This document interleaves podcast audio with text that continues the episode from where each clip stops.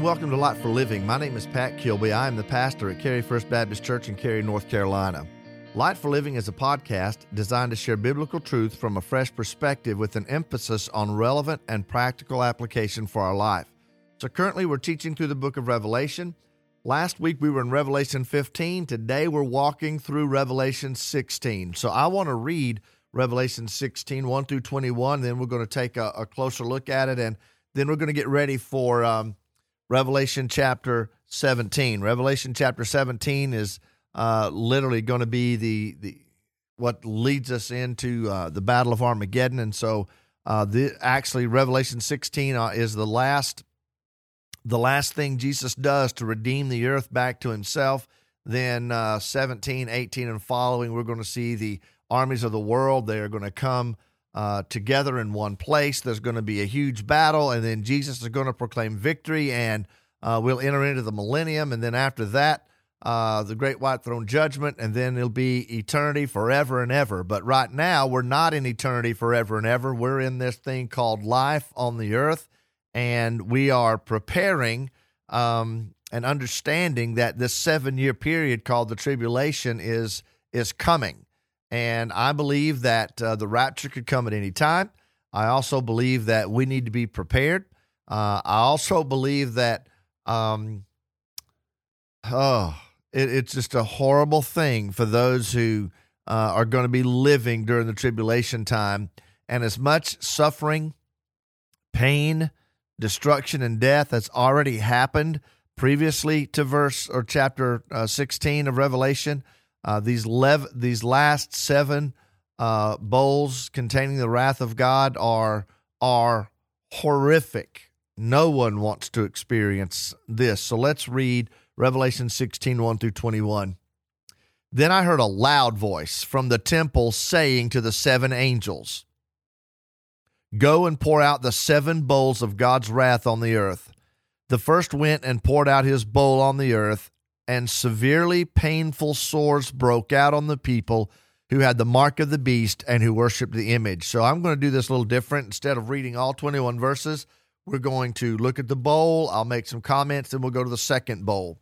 So, um, when this first bowl of God's wrath is poured out, it's poured out on the earth, and severely painful sores will break out on those who have received the mark of the beast and worshiped its image. Now, here's the deal during the tribulation, eventually, to buy or sell, to be employed, to make a living, uh, you're going to have to take the mark of the beast on your forehead or in your right hand. And those who don't take the mark, they will receive punishment. It will be very hard. Many of them will die. But understand this when this bowl of wrath is poured out, you know, taking the mark of the beast for a moment might it might prevent provide bread for a moment. But serving the living God, it provides peace and prosperity for for eternity. So these people, they trusted in the Antichrist and they took his mark and they worshiped him so they could eat for a moment. They chose to eat for a moment. I remember uh, Hebrews talks about Moses. He chose rather to suffer the affliction of God's people than to enjoy the pleasure of sin for a moment or a season. The same thing's going on here. Those who chose um, the easy path, the path to to food and prosperity, and who chose to live in the moment, this wrath, this bowl of God's wrath, will end up in severely painful sores. They will break out only on the people who had the mark of the beast and who worshiped his image. So that's that's the first bowl of wrath. Now, I, I do want you to understand these are rapid succession. One happens right after another because we're at the end of the seven years. It's it's coming to a, a quick end. So the last season of the seven year tribulation in the last half, there's going to be severe severely painful sores. The second bowl. The second poured out his bowl into the sea. It turned to blood like that of a dead person, and all life in the sea died. So we know in the earlier in the other seals that were broken, we we saw that a third of the waters were bitter and had changed and turned to blood and and this that and the other. That's not the case now. Now all the water in the sea has turned to blood. It is it's poisonous. It's no good. So just imagine you have festering, painful sores. You can't even find water to to to cool yourself, to clean yourself. The sea's been turned to blood. Then we go to the third bowl. The third angel poured his bowl out into the rivers and the springs of water, and they became blood. I heard the angel of the waters say, You are just the Holy One who is and who was, because you have passed judgment on these things. Because they poured out the blood of the saints and the prophets, you have given them blood to drink. They deserve it. I heard the altar say, Yes, Lord God the Almighty, true and just are your judgments. So, this third bowl is in reference to the fact that these people who have the mark of the beast, they have they have caused suffering to the people of God. They have caused them to suffer. They have killed them. The voices of the people under the altar, they've been crying out. In the fifth seal, they cried out, oh, you know, how long, O Lord? How long until you repay? And right now, he's repaying. They poured out, uh, because they poured out the blood of the saints and the prophets. God has given them blood to drink.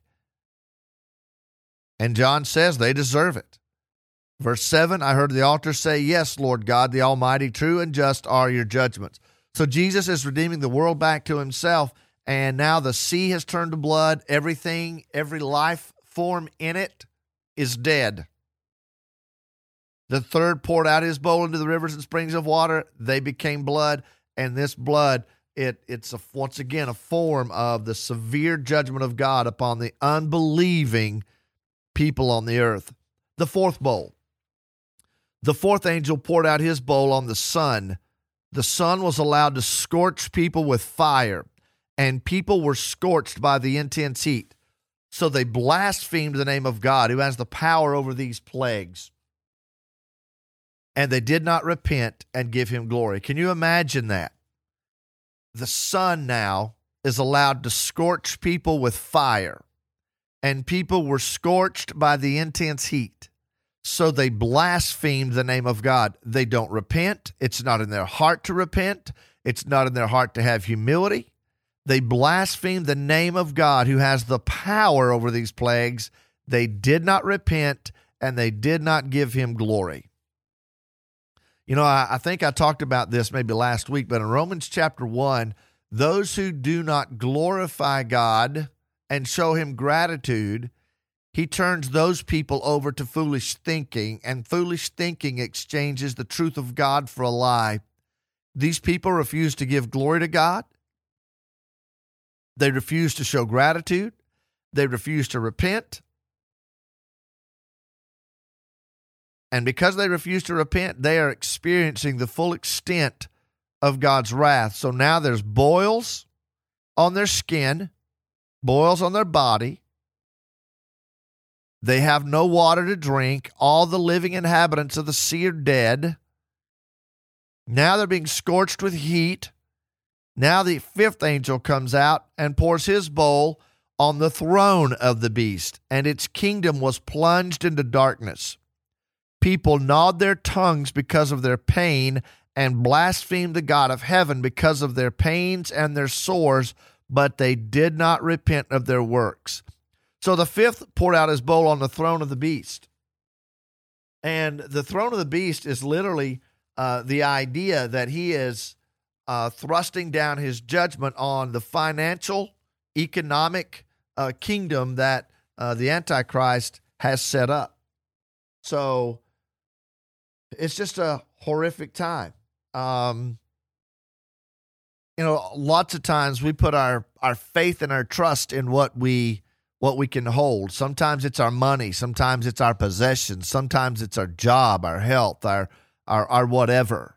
Well, those who were trusting on the power of the antichrist to save them, the fifth bowl that's poured out, uh He's destroying uh, the throne of the beast and its kingdom. The throne of the beast and its kingdom was plunged into darkness. This is not worldwide darkness. Only the beast, his throne, and his kingdom are affected.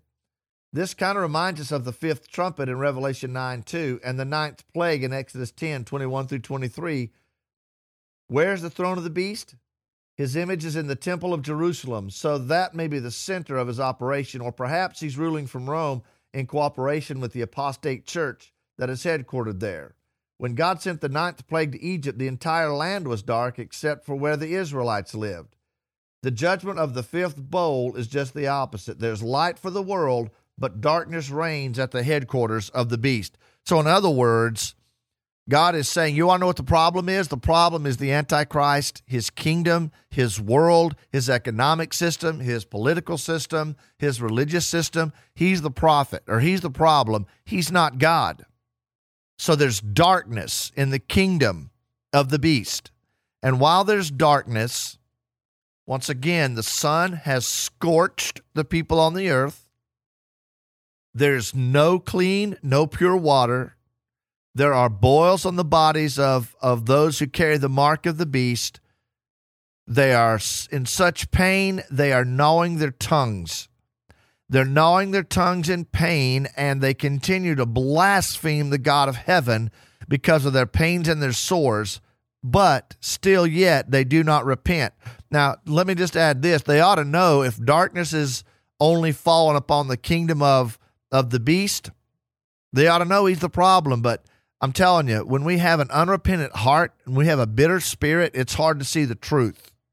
So now we get to the sixth bowl. The sixth bowl, or the sixth angel, poured out his bowl on the great river Euphrates, and its water was dried up to prepare the way for the kings from the east. So there's going to be this huge battle, and it's gonna, it's gonna, they're gonna march right down through the Euphrates that's dried up. Verse 13 Then I saw three unclean spirits like frogs coming from the dragon's mouth. So the dragon is Satan from the beast's mouth and from the mouth of the false, false prophet. So the unclean spirits are from the unholy trinity the mouth of Satan, which is the dragon, the mouth of the Antichrist, which is the beast, and the mouth of the false prophet. Verse 14 For they are demonic spirits performing signs, who travel to the kings of the whole world to assemble them for battle on the great day of God the Almighty. Look, I'm coming like a thief. Blessed is the one who is alert and remains clothed, so that he may not go around naked and people see his shame. So they assembled the kings at the place called in Hebrew Armageddon. So these spirits coming out of uh, the dragon, the beast, and the false prophet, they're going to go to the kings of the earth and they're going to convince these kings of the earth to um, to garner their battles for army and or their armies for battle and they're going to meet and all these armies are going to come against God on that great day. And we'll see that later on in the revelation. So um, the euphrates is dried up. These demonic spirits go and they uh, have the power to perform signs. They travel to the kings of the whole world to assemble them for the battle on the great day of god. So now we have the seventh bowl the seventh angel poured out his bowl into the air, and a loud voice came out of the temple from the throne saying, It is done. There were flashes of lightning, rumblings, and peals of thunder, and a severe earthquake occurred like no other since people have been on the earth. Now, in the rev- in in uh, in the tribulation, there have been some massive earthquakes. The sky has been separated and, and torn apart but this is that is nothing compared to what's what's happening now when this seventh bowl is poured out. When the seventh bowl is poured out, there are flashes of lightning, rumblings, peals of thunder, and a severe earthquake occurred like no other since people have been on the earth. So great was the quake, so great was the quake, the great city split into three parts, and the cities of the nations fell. Babylon the Great was remembered in God's presence. He gave her the cup filled with the wine of his fierce anger. Every island fled and the mountains disappeared. Enormous hailstones, each weighing about 100 pounds, fell from the sky on people, and they blasphemed God for the plague of hail because that plague was extremely severe. Wow. That is that's just incredible. Even though they are experiencing such pain, hardship and difficulty, their hearts are so hardened they will not turn they will not turn back to God. So literally what's happening here, Satan's entire system is is about to be judged by God. His religious system, the political and economic system, and his military system. The great city uh, in Revelation 16 19 is most likely Jerusalem. Uh, matter of fact, the prophet Zechariah prophesied an earthquake that would change the topography of Jerusalem in Zechariah 14 4. But the idea here is that Babylon would fall. The beast's great economic system, which subjugated the people of the world to, uh, to the Antichrist's agenda, this would be completely destroyed by God. This judgment is reminiscent of the seventh plague in Egypt in Exodus 9 22 through 26. Just as Pharaoh and the Egyptians leaders and the Egyptian leaders didn't repent, so the earth dwellers will not repent. In fact, they will blaspheme God. No wonder the hailstones comes for blasphemers who are because in uh, in the Old Testament, anyone who blasphemed the name of God, according to Leviticus 24:16, they were stoned. So, last but not least, because these people continue to blaspheme God, he's sending down hail, hail that that hailstones that are 100 pounds. Now, I can tell you about hailstones. Um, when we lived out in Oklahoma, two times, both times coming out of Texas in the spring of the year, we'd been down to, to the Dallas area, coming back two different times. We were in horrific storms and hail the size of baseballs and softballs rained down on us. I remember the first time the hail started coming down, I got out of the car. I pulled over to the side of the road and pulled out, and I I picked up a um, a piece of hail that had fallen from the sky, and it was about half the size of a golf ball. Little did I know, in less than 15 minutes, our car would nearly be destroyed our car would nearly be destroyed by hailstones that were the size of baseballs and softballs. And I remember pulling into a car lot and um, and getting under some some shed and some covering. I remember looking out into the car lot. All the cars were destroyed. the The windows were bashed out. But I looked over to the side of the car lot, and there was a pasture with horses in it, and there was no shed the horses were just running around like crazy and they were being battered by these hailstones the size of a baseball and a softball.